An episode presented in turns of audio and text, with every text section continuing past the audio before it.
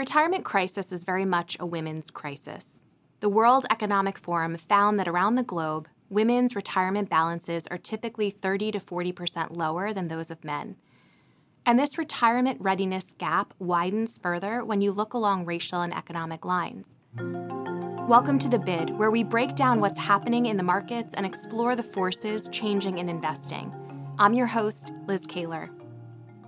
March is Women's History Month, so I'm especially excited to welcome two spectacular women on the show today, Anne Ackerley, head of BlackRock's retirement group, and Karen Andres, project director for Aspen Institute's Retirement Savings Initiative. Together, we'll explore the challenges facing women and retirement and how the industry can help strengthen women's financial well-being for generations to come. Karen and Anne, welcome to The Bid. Thanks so much for having us, Liz. I'm really looking forward to the conversation. It's great to be here. Thank you, Liz. To get us started, do you mind telling us how you got into financial services to begin with? Sure. I graduated from college and went into investment banking, not really knowing anything about it, but found that I really quite liked it. And along the way, I met a very small company called BlackRock. And after a few years, as they started to grow, they asked me to come over and help grow the business. And that's how I wound up at BlackRock and then ultimately in retirement. Wonderful. Karen, how about you? Yeah, a small company called BlackRock, Anne. I love it. So my story starts in my dad's generation, actually. So my family is from Kentucky, and my dad went from growing up on a popcorn farm to being a plan sponsor of his company's retirement plan. And he and I used to watch Louis Rukeyser together on PBS. And so I went straight from college into the 401k industry. I became a 401k educator, where I spent 4 or 5 years in boardrooms and also the break rooms of meatpacking plants doing 401k education. And I pretty quickly got hooked on retirement savings as a critical financial inclusion issue. So I've been on the nonprofit and think tank side of retirement savings and banking and financial services for about 20 years. Fantastic. I love these stories and how life and our journeys can take us to places, especially when we follow our passion. So we're in 2022, right? 2 years since COVID began and fundamentally changed a lot. Work environments, managing remote school and childcare, massive layoffs, the Great Resignation. As you sit back and take stock of the current environment and some of the challenges that have cropped up, you know, what does this mean? How has this impacted retirement planning for women? I'll take a stab first at that, Liz. And actually, maybe just take a minute to say what was happening pre-pandemic. Retirement planning for women actually is challenging for a whole number of reasons. When women retire, they often have about 30% less money than men in the United States. It varies across the globe. And the reasons are, you know, one, having to do with the wage gender gap. Women make on average 82 cents on the dollar. So even if they're saving the same percentage as men, in absolute terms, that's a lower amount. And that compounds over time.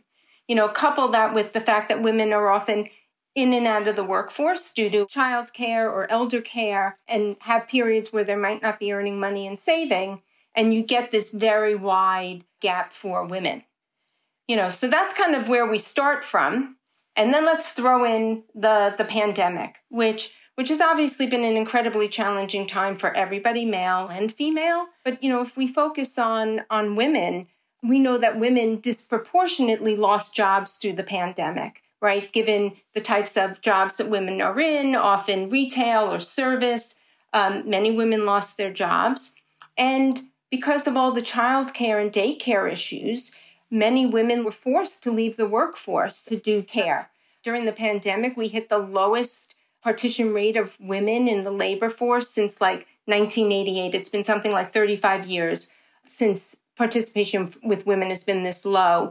Now it's starting to come back up as we hope the pandemic recedes somewhat. But my understanding is that there's still like 1.1 million fewer women in the workforce today than there were pre-pandemic. So there are women who are earning less or not earning at all and not being able to save. And that makes sort of what was already a challenging issue even more challenging.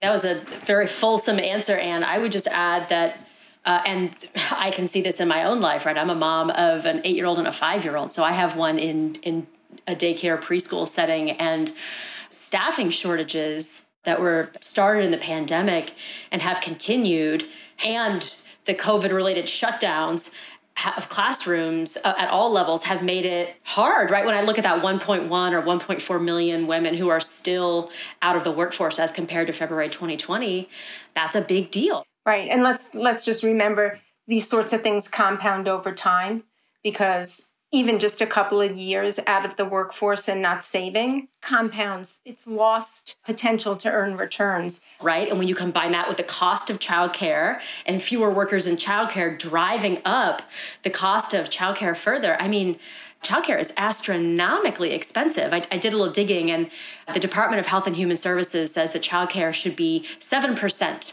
of a household budget. In not one single state is the cost of childcare less than 9%, and it goes up to 36%. So my own childcare here in Michigan, hardly Manhattan, is 60% higher than the average mortgage payment in the United States. So the combination of these things, right, the upheaval in the labor market, the demands, the inconsistency and the cost of childcare, I think that goes a long way to explaining what's happening with over a million women who are still out of the workforce. I did want to mention, you know, not all women experience the pandemic the same way. And, you know, certainly women of color, and I believe kids under the age of 5 were most negatively impacted by the pandemic. In other cases, I think for some women who have corporate jobs, were able to work from home, maybe didn't have young kids at home, savings actually went up. So we have really a tale of multiple cities here with women experiencing the pandemic differently. Incredibly important insights. So there was a gap to begin with, and you can see how this adds up to some major challenges for women today. Research shows that women tend to be often better savers and investors, right? Which is encouraging, but based on BlackRock's DC Pulse survey, it showed that women were just not as confident as men when it comes to planning for their retirement. Can we talk about why the experience is so different between women and men? The DC Pulse, the numbers are something like 59% of women feel they're on track for retirement versus something like 78% of men. So that's a pretty significant difference. I think probably the reason why women may feel less confident about being on track goes back to everything that we just said. I think that this is a more challenging, in some ways different equation for women, that if you know that you may be making less, and you may be making less because you've chosen a different industry, or maybe even there's, not always pay equity in the same jobs. So you're making less, and you know that you might have gaps in your working life, either for childcare or elder care. And we haven't even talked about the fact that women live longer. On average, I think it's like 5 years longer than men. So you could see why the notion that you have to somehow prepare for this, it can be quite challenging. And I think, are we asking the right question here, which is how can we address the conditions of women's financial lives that make it possible for them to save and invest? We should probably build more support into women's lives for the different times and phases of providing care for children, for aging parents, for other loved ones, right? For disabled family members. Women are so busy. That's not just a thing that we observe. There's a lot of research now about the mental load of running a household that women disproportionately carry. We have no societal support for that. We could and we should. We could also throw in maybe fixing the pay gap would be extremely helpful too. I think companies can control that. One of the big things that I tell young women is negotiate your salary, which seems like, well, that seems sort of obvious, but Many women don't. Also, student loan debt skews female, right? 58% of all outstanding student loan debt is held by women. While a shared experience, it does impact women differently, and it'll impact women of color even more, right? And in more damaging financial ways. So I think it's hard to have a conversation about women being confident about their retirement savings without talking about some of those systemic factors. I think what I'm hearing is this is so multifaceted, right? You have to understand women's needs and unique neurology. We have to try to make things a bit easier, a bit more systematic, and look at this in the full context. But this idea that women don't exist as a monolith, right? I'd love to expand a little bit on this idea. What are some of the biggest drivers of inequity in your mind? And which are some areas most ready for disruption? So I think to get into this question, I want to look at households by wealth instead of income. And I just, to break it down, the definition of wealth, that is assets less total liabilities or debts. So let's look at America by wealth. If you look at that wealth gap, so total assets minus total liabilities, it dwarfs the income gap, right? So some studies suggest that the gap from women to men on wealth is 33 cents on the dollar. And it's a little difficult to measure because married women within a household can be difficult to measure whose wealth is whose, right? So we have to look at a few different proxies and way to do it. But all the data would point to women's wealth being significantly less than men's for all the reasons that we've been talking about. But let's break this down a little bit. If you look at total wealth, we end up seeing some really honestly devastating numbers for women who are minorities, right? So Black women and Hispanic women, if you break it down by race, single Black women have a median wealth of only $200 as compared to $10,000 for median wealth for men. Hispanic women have a median wealth of only $100, which is less than a penny of the wealth held by single white men. Divorced women across races have a quarter of the wealth of divorced men. We've got income gaps that are driven by labor market discrimination of various kinds and also occupational segregation. We don't have everybody of all races and genders winding up in the same kinds of jobs. That's not happening. And in an employer-driven system of benefits, including retirement savings, including health care for many people, you can end up with some significant disparities that end up kind of accumulating over time in different ways, impacting different groups and different races differently. And like I said, 58% of student loan debt belongs to women. I need to double click on Black women here. After 12 years of payments, Black women on average owe 13% more than what they borrowed, while white men see their debt drop 44% in the same period. So that is devastating. That's not just not building wealth, that is sapping wealth. So many different causes here, but I'll just zoom out and say that the number one form of household wealth in the U.S. is home equity. Whole series of challenges there to help women and specifically women of color get access to the pathways that would help build wealth through home equity. Retirement savings is the number two form of household wealth. And I think we know what to do here, right? I think we know ways that we can make this system build wealth for everybody, for women of color. We can give everybody access to it. If we universalize access to workplace retirement savings, that's like job number one. I wanted to double click just a little bit on access. I know that when I took over as the head of the retirement group at BlackRock, and this was about 8 years ago, I guess I was shocked to actually find out that there is no rule in the United States that an employer provide a retirement plan. If they do, yes, there are all sorts of rules under ERISA that you have to follow.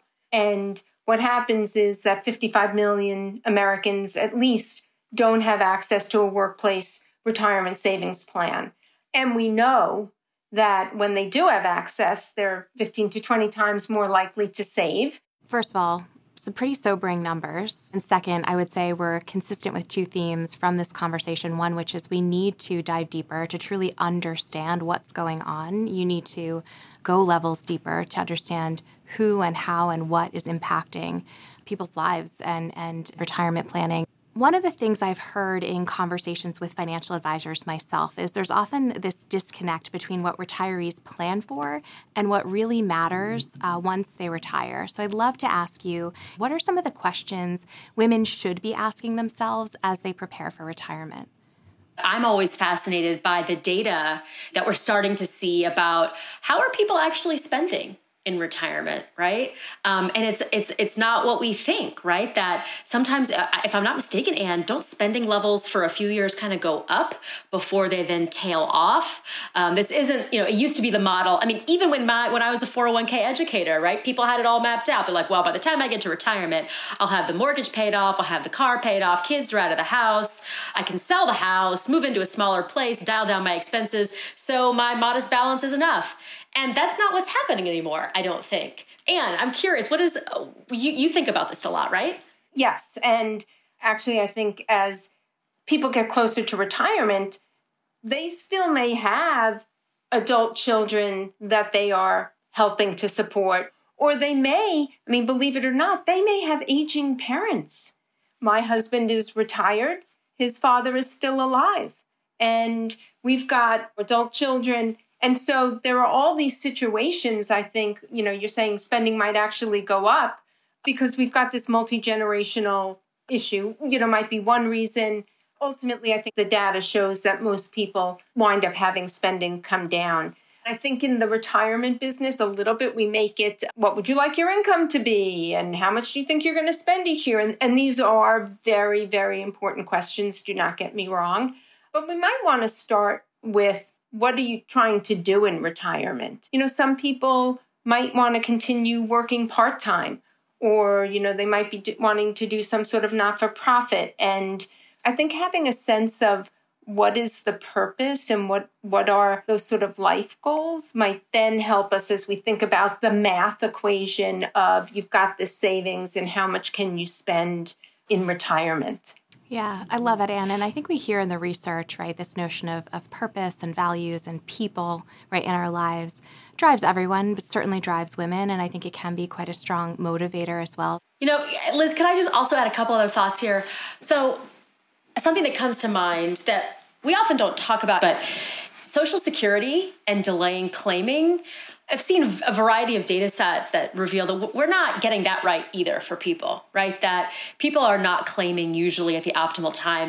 And most of your listeners will be aware, but there's a significant benefit to delaying claiming. You have a guaranteed on average 8% return per every year that you delay claiming up until the maximum. And so there have been a few ideas circulated that what if the purpose of retirement savings was actually, especially of a modest balance, just to generate income to allow you to delay as long as possible to maximize your Social Security payment, right? And what if public policy had a role in that, right? As we see auto IRA programs kind of popping up in a variety of different states. I feel like that there's an opportunity there around, especially for households with lower balances, there's a delayed claiming conversation there that really matters. And, one more thought here.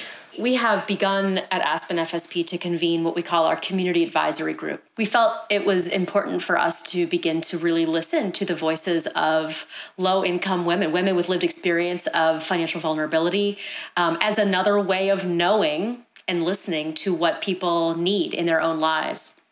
And I have to say, it has been surprising, perhaps for some, myself included, that there is a strong desire when asked about what do you want your retirement, the third of your life to look like, what matters to you, even among women with low incomes and low wealth, the idea that building wealth and passing on a measure of wealth to their families is absolutely a goal. I'm going to go into our final question. And staying with you for a moment, I'd love to ask, what is the number one thing the retirement industry needs to do in order to better serve women and those future generations? I'm going to have to say the number one thing we need to do is make sure everyone in America has access to automatic enrollment into retirement savings. Anne, how about you? Well, I'm going to agree with Karen that I think access is the number one thing that needs to happen, just because we know that when you have access, you're just more likely to save. And it actually seems like that should be relatively easy to solve. I would say, in addition to policy, right? So we could consider whether, there should be some policy that every company needs to provide a plan. Asking companies today to provide a plan, I think is different than maybe if we asked them 20 years ago, even for small companies in terms of the cost or the burden. I think if I got to do a second one, I'd probably call on companies and the government to eliminate the pay gap. And while I know some of the pay gap is certainly due to the industries that women go in, for sure, I think we've got to work harder that men and women in the United States have pay parity. For both of you, your passion just shines through. We are so grateful to have brilliant minds like yours thinking about this each and every day. And I just want to thank you both, Karen and Anne, for joining us today on The Bid. Thank you for all that you do on behalf of women and, frankly, for investors everywhere each and every day. Thanks so much, Liz. Thank you. This information is for informational purposes only and is prepared by BlackRock, is not intended to be relied upon as a forecast, research, or investment advice, and is not a recommendation, offer, or solicitation to buy or sell any securities or to adopt any investment strategy.